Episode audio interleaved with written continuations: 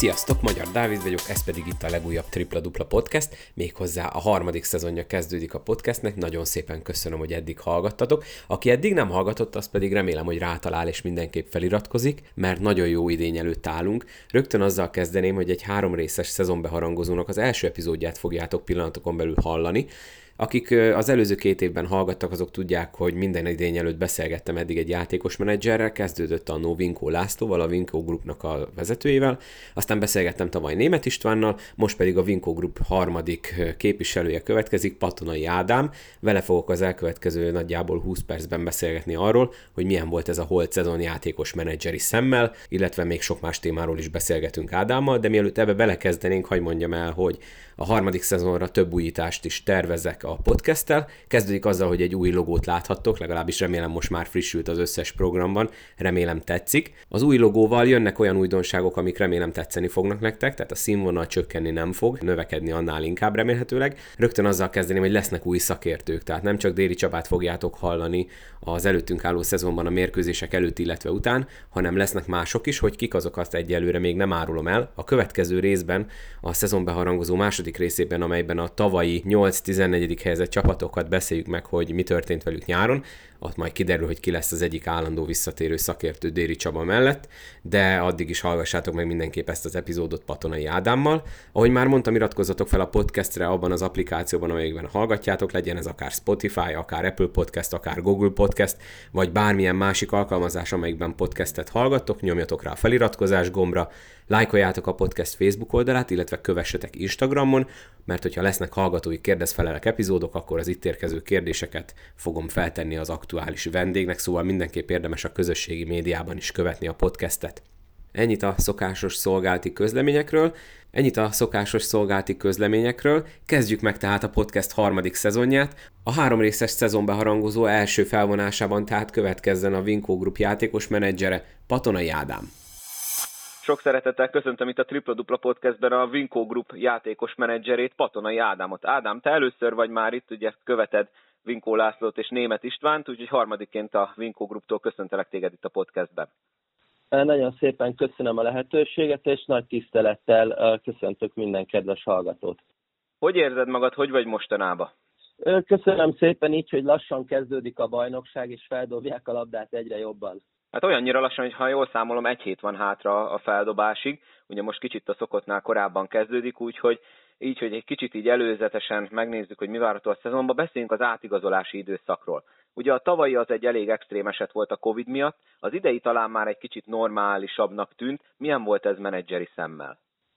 Azt kell, hogy mondjam, hogy még mindig volt ráhatása a Covid-nak a piac mozgásaira, mm, hiszen a múlt évből kifolyólag volt bajnokság, ami lassabban zajlott volt, ami később ért véget, az NBA Summer League az augusztusban volt, és egyfelől a Summer League-ben kivárnak az amerikai játékosok, hogy hát ha megadatik nekik a lehetőség mm, bekerülni, ezért amíg nem megy le a Summer League, addig nagyon sok játékos kivár, hogy összejön-e neki. Ebből adódóan sok európai csapat kivár, hogy akinek nem jön össze, őt szeretnék megkaparintani, és így van ez a dominó effekt. De ugyanitt említhetném mondjuk a, az átlagosnál később véget érő olasz és spanyol bajnokságot, ami azért egy, egy, egy fő, sőt mondhatni álom destináció nagyon sok já, európai és amerikai játékosnak is egyaránt.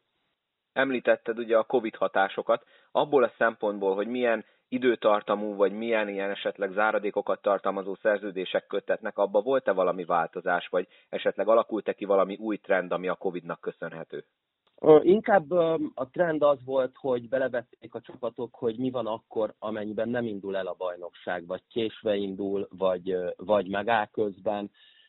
Ez nyilván nem könnyítette a helyzetet, de voltak, voltak erre utaló pontok a szerződésekben. Főleg a bajnokság elindulásával kapcsolatban. Azért a nagy többség úgy ítélte meg, hogyha elindul, akkor azért itt a második, második Covid évben, ha szabad ilyet mondani, ha elindul, akkor azért végig megy. a külföldi játékosokkal kapcsolatban volt esetleg olyan kritérium, vagy mondjuk csapatok kerestek-e kizárólag úgy játékost, hogy akik be vannak oltva, mert ugye akár beszélünk róla, akár nem, ez egy igen fontos tényezője lehet akár egy csapat összeállításának, meg úgy általában az egész bajnokságnak, hogy ki az, aki jobban ki van téve az esetleges vírus elkapásának, mint mások. Ez érzékeny téma egy ilyen modern liberális világban, hogy bárkitől megköveteljél egy ilyen egy ilyen dolgot, ami szintén egy uh, elég szenzitív dolog, hogy most beoltod magad, vagy nem, hiszen azért valljuk be, itthon is több virológus lett, mint szövetségi kapitány Rips Rops, tehát mindenkinek megvan a saját maga véleménye, de mondjuk úgy, hogy a finomnál erősebben utaltak arra a csapatok, hogy legyenek beoltva a játékosok, és a játékosoknak a túlnyomó többsége ezt megértette és elfogadta. Nyilván mindenki szeretné a, a veszélyfaktort a lehető legjobban leszűkíteni. Meg nyilván mindenki szeretne munkát szerezni a játékosok is. Arról nem beszélve, igen. Milyen volt a magyar piac? És beszéljünk ugye először nyilván a felnőttekről, aztán pedig majd térjünk rá az U23-asokra, hiszen az megint egy érdekes téma, amit a magyar bajnokság egyik sajátja. De úgy általában milyen volt a magyar piac idén nyáron? A magyar piac ugyanúgy működik, mint ahogy, a, mint ahogy bármelyik külföldi. Ez azt jelenti, hogy első hullámban a csapatok szeretnék megkaparintani a minőségi hazai játékosokat. Ezzel egy időben ugyanálló van a, ez a specialitás, az U23-as szabály, szóval a fiatalok azok már, ha beszélhetünk így, első, elsőkörösnek számítanak a, a kiemelkedő fiatalok és a válogatott szintű kiemelkedő magyarok. Aztán úgymond a második körben jönnek azok a légiósok, akik vagy az adott csapatban, vagy az adott bajnokságban már beváltak, akár az, az előtte lévő szezonban, vagy valamelyik uh, korábbiban. És amikor eljutnak oda a csapatok, hogy megnézik, hogy akiket nagyon specifikusan megszerettek volna szerezni, azok közül ki sikerült, utána lépnek ki úgymond a, a nyílt piacra, hogy na akkor hova kell még nekünk játékos. Ez igaz a magyar bajnokságra is, de igaz bármelyik másik európai bajnokságra is. És akkor beszéljünk az 23-as szabályról, ugye az előző szezon volt az első, amikor ez alkalmazva lett, és idén meg ugye tovább szigorodik, hogyha lehet így mondani, hiszen nem ér majd véget az alapszakaszban a, a fiatal magyar játékos játszatási kötelezettsége, hú, de szépen fogalmaztam. Tavaly ugye ezt Lászlóval, meg Német Istivel is beszéltük, hogy vajon mi lesz majd, hogy mennyire kerülnek ezáltal komoly pozícióba tárgyalás szempontjából. Így, hogy már túl vagyunk egy éven, és látszott, hogy mennyire fontos, hogy jó 23-as fiatal játékosa legyen a csapatoknak. Mm, most fogalmazunk így, mennyire nyílt ki a bicska a zsebükben a fiataloknak, amikor a tárgyalásról volt szó? Nem kérdeztél könnyűt mert talán az érzékeny téma kifejezést már használtam. Én előre leszögezném, nem tudom mennyien tudnak, de én kilenc évig voltam utánpótlás edző Körmenden. Uh, nyilván ugye édesapám uh, mentalitását követve én, én vallom azt, hogy a magyaroknak és a fiataloknak meg kell adni a lehetőséget. Az, hogy mennyire szerencsés ez uh, úgymond erőszakkal és szabályal, azt, azt mindenki döntse el maga. Minden egyes alkalommal, amikor van egy új piaci helyzet, magával hozza azt, hogy felmérik a, a, az emberek azt, hogy hoppá, hát esetleg tudok több pénzt keresni, hiszen nagyobb szükség van rám, mint, mint alap esetben lenne mondjuk, ha nincs ez a szabály. És hát a klubok is nehéz helyzetben vannak, mert lehet, hogy amiben racionálisan nem mennének bele, úgy vannak vele, hogy na jól van, rendben, akkor hát megadom, hiszen legyen nálam a, a jobb fiatal. Tehát amire gondoltál, az, az biztosan létezik. Én vallom azt, vagy mondhatom azt, hogy mi valljuk azt, hogy fiatalkorban szerintem nem, szerintem nem ez a prioritás. Egy fiatal játékosnak ott kell lenni, ahol szakmailag a legjobb helyen van, mind fejlődés, mind játékperc, mind közeg tekintetében. És mi ezt is a tanácsoljuk a mieinknek, hogy, hogy, hogy erre fókuszáljanak és majd a szép hosszú karrierjük során pedig megkeresik az őket megillető pénzüket is. Ha már így említetted, ugye, hogy neked van edzői tapasztalatod is a múltadból, szerinted az, hogy most idén már kötelező lesz ugye a kupa döntőn is, meg a rájátszásban is játszatni a fiatalt, ez előnyükre vagy hátrányukra válik, látva azt, hogy hogy szerepeltek az előző szezonban? Mert nyilván volt, aki tudott élni ezzel a helyzettel, de azért látszott a rájátszásban, amikor egy-két csapat, most nem akarok senkit kiemelni, szinte elfelejtette az addig használt fiatalokat, hogy azért nem mindenkinek jött ez be.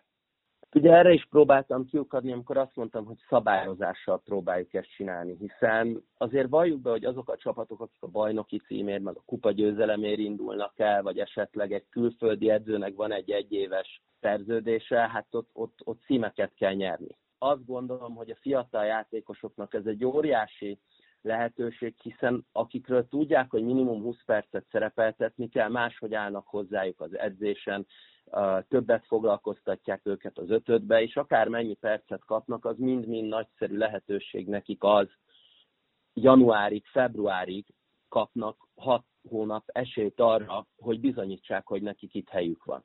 És úgy gondolom, hogy akiknek helyük van, azoknak helyük is lesz, hiszen hát csak a saját csapatomból például Lóránt Peti, Ferenc Csabi, Német Isti, Vojvoda Dávid Kaposváron, Hangádi Fehérváron, és sem barátom, sem senki ne sértődjön meg, akit a gyors felsorolásból kihagytam, Fegyverneki Zsófia női mezőnybe, tehát azok azért kivívták. És úgy gondolom, hogy ezek a srácok ezzel a nagyszerű lehetőséggel, akik keményen dolgoznak, és bennük van az X, azok ki fogják vívni azt, hogy utána is a pályán maradjanak. Igen, ez mindig érdekes téma. Tavaly is sokat vaciláltunk ezzel mindenkivel, aki itt a podcastben vendégeskedett. Hát majd az idő eldönti úgyis utólag, hogy ez jó döntés volt-e vagy sem. Térjünk rá a légiósokra. Ugye utóbbi időben azért... Még bocsánat, a, a, a fiatal témánál egy két érdekességet, ha megjegyezhetnék. Mindenképp. Én úgy gondolom, hogy akik tavaly a végzősök voltak ebbe a szabályba, a 98-as az így szerintem egy jó korosztály volt. És sajnálom, hogy ők ezzel a lehetőséggel nem a nézők előtt élhettek. Idén meg lesz a lehetőség, persze, persze. Persze, azért más az, hogy nézed a Mindigón, meg a Youtube-on, meg más az, hogy... Ha tudod egyáltalán nézni a Mindigón. Köhentettem, kettőt ugorjunk, és, és, és ez is egy faktor lesz, hogy hogy azért a 98-asok előtte is érezték a puskaport. Sőt, most azért itt már vannak olyan srácok, akik az elmúlt egy-két évben ott voltak. Somogyi Ádi, Lukács Norbi, Pallai, mm, Takács Kristóf, de azért lényegében ők, nekik úgy kell majd először komoly szerepben pályára lépni, hogy azért egy nem másról beszéljek, egy második fordulóba, egy Zete Körmenden teltházba kifutni, 20 pár évesen, azért az egy szép feladat. Igen, ebben mondjuk ezt, ezt így bele is gondoltam én magam se, hogy, hogy mennyire más lesz majd, amikor teltház előtt megy, mert ugye ott hajlamosak megremegni a lábak, vagy van, aki pedig ebből tud plusz előtt meríteni, úgyhogy akkor lehet, hogy igazából ez a szezon lesz az első igazi fokmérő a fiataloknál is, mert ugye nem csak a legvégén lesznek remélhetőleg nézők, hanem folyamatosan. Igen, igen, bízunk benne, hogy végig nézők lesznek, hiszen teljesen más úgy ez az egész. Így úgy a legjobb. Az biztos. Viszont akkor térjünk rá a légiósokra, amit ugye elkezdtem mondani, hogy mit tapasztaltatok idén nyáron? Van-e bármilyen változás abban, hogy hogyan ítélik meg a külföldiek a, a magyar bajnokságot? Hiszen ugye most már hosszú évek óta van stabil nemzetközi kupa szereplés, ugye BL-től kezdve Eurocupon át mindenfelé megvannak most már a magyar csapatok, ugye a Falkó révén most már főtáblás volt ráadásul egyből a BL-ben a csapat, úgyhogy az egy nagy siker szerintem. Hogy állnak, hogy viszonyulnak a külföldiek a magyar bajnoksághoz, amikor innen keresi meg őket valaki? Én úgy gondolom, hogy ez egy, egy több éves uh, tendencia, és a magyar klubok óriásit léptek előre és fejlődtek, hogy tényleg a, a, a lakások, az autók, a, a fizetések időbe, és minden olyan dolog, ami egy húsvér profi játékosnak számít, azok, azok évek óta rendben vannak, és ahogy jönnek ide a külföldi játékosok, ezt adják tovább. És, és ez már több éve így van, tehát én élesen nem mondanám, hogy a tavalyitól az idei szezonra mennyit változott, én szerintem a magyar bajnokság a, az elmúlt pár évben elérte a szintlépést. Ha azt mondom, hogy idén nyáron nem volt olyan nagy blockbuster igazolás, akkor igazat mondok-e? Szerinted? Mm, ezt ugye azért nehéz megítélni, mert, mert a magyar bajnokság az európai szintéren egy ilyen ugródeszka bajnokságnak számít, és éppen ezért van az, hogy olyan játékosok egyetemről, kisebb ligákból, vagy nagyobb ligákba kevesebbet szereplő játékosok jönnek ide, hogy majd egy-két forduló után jövünk rá arra, hogy milyen jó játékos is kerülhetett esetleg ide, vagy, vagy nem olyan jó. Mert azért egy ACB-be Spanyolországba valljuk be úgy igazolnak, hogy ott azért nem sok zsákba macska van 90%-ban. Az így olajnál, van? így van, így van. Az olajnál ugye viszont ott jött egy dominikai válogatott játékos, aki meg is járta a VB-t, ugye Gelvis Solánóról beszélünk. Az, hogy az ő szintjén, tehát nem tudom, ő mondjuk felső kategóriás légiósnak számít a menedzseri szempontból, hogy őket ide lehessen csábítani, ahhoz mit kell tennie egy magyar csapatnak, vagy mennyire kell szerencsés csillagállásnak lennie? Szerintem, szerintem kell hozzá minden. Kell meggyőző erő, kell olyan szakmai munka, ami, olyan szakmai koncepció, amire azt mondja, hogy nekem ez jó lehet nem csak idén, hanem a jövőre, vetítve is pozitívan jöhetek ki belőle, a vezetőségnek meg kell teremteni hozzá feltételeket, lehet, hogy pici szerencse is kell, és akkor, akkor így lehet ilyen játékosokba belenyúlni. Szerinted melyik magyar csapat erősített egyébként a legjobban, úgy unblock, magyarral, külföldivel, stb. Húha, húha, most kicsit gondolkoznom kell, bevallom őszintén, hogy eddig a preseasonban láttam, előszezonban láttam hét csapatot élőbe, meg, meg azért én nem árulok el nagy titkot, édesapám is követi, nézi a meccseket, és azért az esti beszélgetésnél elmondja a saját véleményét, amire érdemes hallgatni. Nehéz, nehéz mit mondani. A Szolnoknál és a Falkónál látok egy állandóságot, tehát hogy a, a húzó emberek és a 71-71-nél labdát eldobó emberek nagy része megmaradt itt most hagy vágjak én közbe egy picit. Az mennyire Igen. számít nagy sikernek, mert azért ez, ugye, ahogy mondtad, ugródeszka bajnokság. Tehát az, hogy három alap légióst is meg, meg tud tartani egy csapat, ugye most jelen esetben az olaj, azért erre korábban sem nagyon volt példa. Ez, ez mekkora elismerés egy magyar csapatnak és a magyar bajnokságnak, mert azért a, a jó nevű szerb, meg a, ugye itt a balkáni játékosokra azért mindig van kereslet a komolyabb bajnokságokból is. Én azt gondolom, hogy ez egy, ez egy komoly, komoly elismerés, és ez egy nagyon jó dolog ez jelenthet nekik majd versenyelőnyt, hogy a csapatkémiával már nem kell annyit foglalkozni, mint hogyha mondjuk a komplett 12-es keretet kicserélték volna. Persze, hiszen azért ne felejtsük el, hogy, hogy ne csak ezt a két csapatot, vagy a két csapat vezetőségét dicsérjük e, e, esetleg, hiszen máshol is egyben tartottak 5-6 játékost.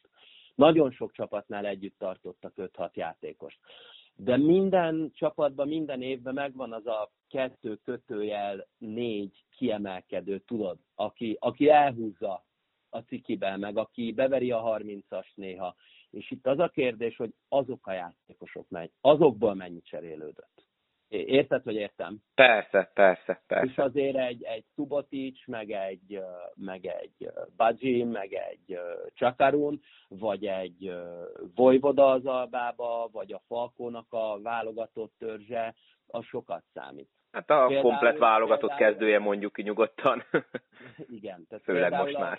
A, a Szeged azért nagyon komoly játékosokat banyult bele, és azért nézd meg, hogy hova igazoltak, ha már ugródeszkáztunk. Felfele mentek tovább. Egyelőre én az előszezon meccsei után azt mondom, hogy hogy Szrecskó mesteréknek elég szépen sikerült pótolni a komplett légiós kontingenst. Hát nagyon reméljük, Tehát... mert azért jó lenne, hogyha harmadik magyar csapatként is ott lennének egy nemzetközi kupa főtábláján, azért nekik nem lesz egyszerű dolguk a selejtezővel. I- igen, igen, szóval nem szeretném, nem szeretném túl okoskodni, de én azt mondom, hogy az a kettő kötőjel négy játékos, aki húzza a szekeret, az lesz a nagyon meghatározó. Van olyan csapat, ahol ez fixnek látszik, de a csapatok nagy többségénél szerintem pár forduló múlva fogjuk meglátni, hogy ki lesz az, vagy esetleg bele kell lenyúlniuk. Volt-e most nyáron olyan igazi jó, kemény, akár sokáig tartó, vagy, vagy nagyon komoly számokkal dobálózó tárgyalás, akár magyar, akár külföldi ügyfelekkel nálatok az ügynökségnél? Uha, át kell most gondolnom, de ha hirtelen nem jut eszembe egy se, akkor, akkor valószínűleg nem. Tehát akkor ügynöki, illetve menedzseri szempontból ez egy olyan lájtosabbnak számító nyár volt? Nem, ezt azért így nem mondanám, mert, mert nagyon sok munka van a mögött a kluboknak is, meg azért mi is elvégezzük a házi munkánkat, házi feladatunkat, hogy, hogy a végén leszűküljön az a lista, amiből választanak. Tehát ezt, ezt senki ne gondolja azt, hogy ez egy olyan YouTube link, meg két teljes meccs, meg egy profil, aztán ez jónak néz ki, jöjjön az vagy bejön, vagy nem jön be. E mögött van egy van egy komolyabb háttérmunka, ami, ami komoly.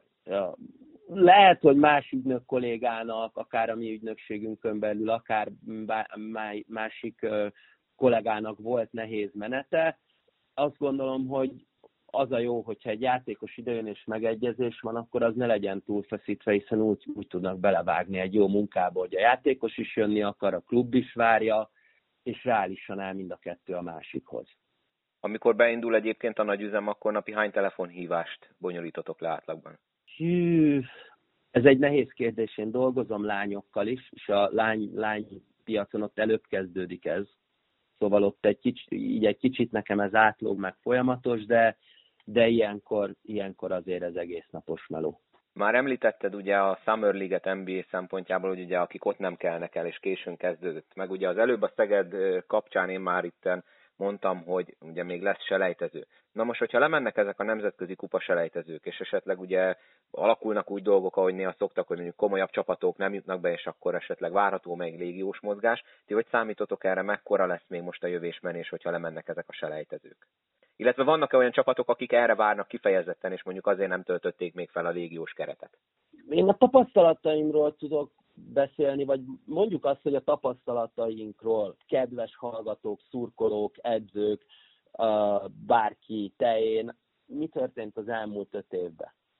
Mindig volt olyan csapat, aki végigment a keretével, mindig volt olyan csapat vagy csapatok, akik pár forduló után már cserélgettek, mert nem vált be, akit kinéztek. Voltak szerencsétlen sérülések korán, szezon közepén, későn ez folyamatosan benn van a levegőben. Én a magyar fiúbajnokságban nem látom azt, hogy esetleg valaki azt mondaná, hogy na, álljunk neki kevesebb légióssal, aztán, hogyha kiesik egy-két nagyobb hal, akkor azt majd tegyük bele októberbe, novemberbe, és addig kihúzzuk valahogy. Én ezt nem látom egyelőre. Szerintem a, a csapatok száz százaléka az harcra kész. Itt még talán feldobás előtt egy-két utolsó simítás lesz, de én szerintem a csapatok kész keretekkel, kész hadsereggel akarnak, szeretnének kifutni a nézőik elé, hogy újra telt házak előtt küzdjenek értük és szórakoztassák őket. Erre jövő szerdán sor is kerül, akkor így, mint akár mint magánember, akár mint játékos ügynök, játékos menedzser, te mit vársz ettől a előttünk álló magyar bajnoki szezontól? Én azt várom, hogy, hogy a fiatalok megállják a helyüket, és, és a magyar játékosok is bizonyítsanak egyre többet, hogy a nemzetközi kupa csapataink helytálljanak, hogy minél sikeresebbek legyenek, nagyon szurkolok mind a háromnak. És azt várom, hogy egy jó bajnokság legyen, azt várom, hogy nagy érdeklődés legyen, jó hangulatú meccsek legyenek, Szerintem ez a legtöbb, amit várni lehet. Vagy esetleg arra vagy kíváncsi, hogy kit hova várok? Hát figyelj, hogyha már így feldobtad a labdát, nem feltétlenül akartam megkérdezni, mert ezt nem szokták szeretni, de akkor megkérdezem, hogy mit vársz mondjuk, kit vársz a bajnoki döntőbe? A bajnoki döntőbe? Erre nem tippelnék, mert én nagyon szeretem a playoffot, és ott bármi megtörténhet, és ahogy Trumer Rudi után Füzi Ákos után szabadon mondhatom, majd amikor elolvad a hó, utána kell nagy fiúnak lenni tök jó bepromóztat, hogy akkor megmondod, hogy mit vársz, és akkor lecsapsz egy ennyivel. Hát köszönöm szépen igazán. Na jó, akkor tippeljünk. Hát azért a Szolnok, Falkó, Deac, Alba elég masszívnak tűnik. Én azt mondom, hogy a, a nyugati végvárakba elmenni, az mindig egy kemény feladvány, hiszen jó csapatot hoznak össze, és azért ott a szurkolótábor is elég kemény. Akkor van hozzá egy Szegedünk, és megmondom őszintén, az oroszlányt láttam most kétszer élőbe a bányászkupán, egy nagyon kellemes meglepetése lehet a bajnokságnak. De nem szeretném kihagyni egyik csapatot se, Kaposvár is jól néz ki. Azokról beszéltem többet, akik bevallom őszintén, hogy élőbe láttam. Elfogadjuk, elfogadom a választ, úgyhogy Ádám, nagyon szépen köszönöm egyrészt azt, hogy elfogadtad a meghívást, és így elmesélted, hogy ügynöki, illetve menedzseri szempontból milyen volt a nyár. Egyébként melyiket szeretitek jobban, hogyha ügynöknek vagy menedzsernek hívnak titeket? Mert az ügynöknek nekem van egy ilyen kicsi ilyen, ilyen negatív áthallása, megmondom őszintén. Érdekes kérdés. Szerintem egybe kell lennünk mind a kettőnek. Én jobban szeretem a, mene- a szakma menedzseri részét, amikor karriert kell legyengetni, építeni, és együtt lélegezni a játékossal, mint sem azt, amikor egy-egy csapatnak csak gyorsan-gyorsan szerezzünk egy jó irányítót. Én, én jobban szeretem a, a másik felét. Akkor Patonai Ádám, a Vinko Group játékos menedzsere. Nagyon szépen köszönöm még egyszer, hogy itt voltál a podcastben, és hát akkor majd meglátjuk, hogy mi jön be a jóslataidból, majd szezon végén szembesítelek vele, mert miért is ne. Úgyhogy Ádám, nagyon szépen köszönöm még egyszer. Köszönöm szépen a lehetőséget, remélem, hogy itt, itt volt bennem magánember, volt bennem volt edző, volt bennem ügynök menedzser, remélem, hogy, remélem, hogy jól beszéltem és még a tippelgetésnél annyit, hogy egy három-négy forduló után szeretek én tippelgetni, amikor már Faterral is megittam két kávét, és az öreg is elmondta, hogy merre hány óra. Szóval beszéljünk újra három-négy forduló után, jó? Legyen úgy, legyen úgy. Ádám, köszönöm szépen. Köszönöm, köszönöm szépen. Sziasztok, és üdvözlök minden hallgatót. Köszönöm a lehetőséget. Köszönöm szépen, hogy meghallgattátok ezt az epizódot is, mindenképp tartsátok meg ezt a jó szokásotokat, és Ádámnak pedig köszönöm, hogy a rendelkezésemre állt és megosztotta velünk, hogy milyen volt játékos menedzseri szemmel ez az elmúlt nyár. Ahogy azt mondtam, ez egy három részes beharangozónak volt az első felvonása, a következőt holnap hallhatjátok majd, és így egyúttal majd be is mutatom nektek az egyik új visszatérő szakértőt, aki a következő szezonban rendszeresen fogja majd a podcastben megosztani veletek a gondolatait, illetve a meglátásait. Hogy nem maradjatok le erről az epizódról és az összes többiről, ahhoz azt kell, hogy iratkozzatok fel a podcastre abban az abban, amelyikben hallgatjátok, Spotify, Apple Podcast, Google Podcast, vagy bármelyik másik podcast hallgató alkalmazásban megtaláljátok a tripla duplát, és nyomjatok rá mindenképp a feliratkozás gombra. Mindenképp lájkoljátok a podcast Facebook oldalát, illetve kövessetek Instagramon, a tripladupla.podbin.com oldalt pedig mentsétek el a könyvjelzők közé, hogyha weben keresztül akarjátok hallgatni az aktuális epizódokat, vagy éppen az összes korábbit, most már azért van bőven anyag, ami közül lehet szemezgetni, hogyha unatkoznátok, van közöttük egy-kettő olyan, ami örök aktuális. Még egyszer nagyon szépen köszönöm a figyelmeteket, Remélem, hogy az előttünk álló szezonban is velem lesztek, és hallgatni fogjátok a podcastet. Remélem, hogy tetszett ez az epizód is, és mindenképp hallgassátok meg a szezon beharangozó másik két epizódját is. Addig is minden jót kívánok nektek. Sziasztok!